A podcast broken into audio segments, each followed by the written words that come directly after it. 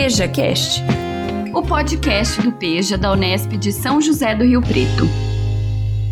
O tema de hoje é consoantes e vogais.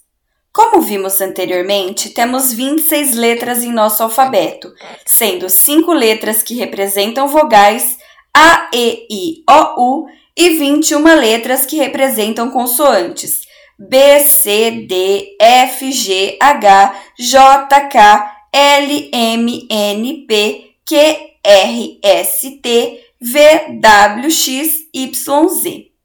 Mas temos mais sons do que letras, por exemplo, E e E, e ambos são representados pela mesma letra.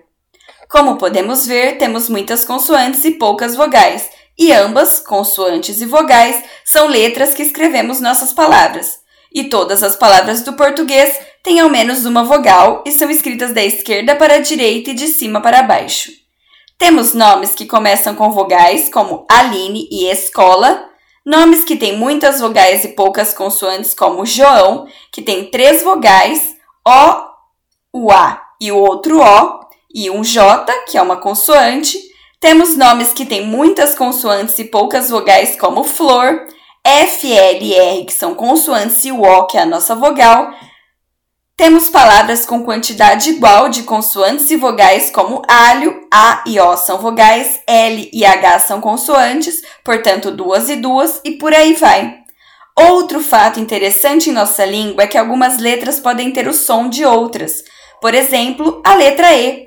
Em determinados contextos de nossa fala do dia a dia, durante uma conversa, pode ter som de I. Acontece, por exemplo, em espelho. Nem sempre falamos espelho, podemos falar espelho. E também em escola, podemos falar escola. O nome Benedita, podemos falar Benedita. Outra letra que pode assumir o som de I é o Y em Yasmin, por exemplo.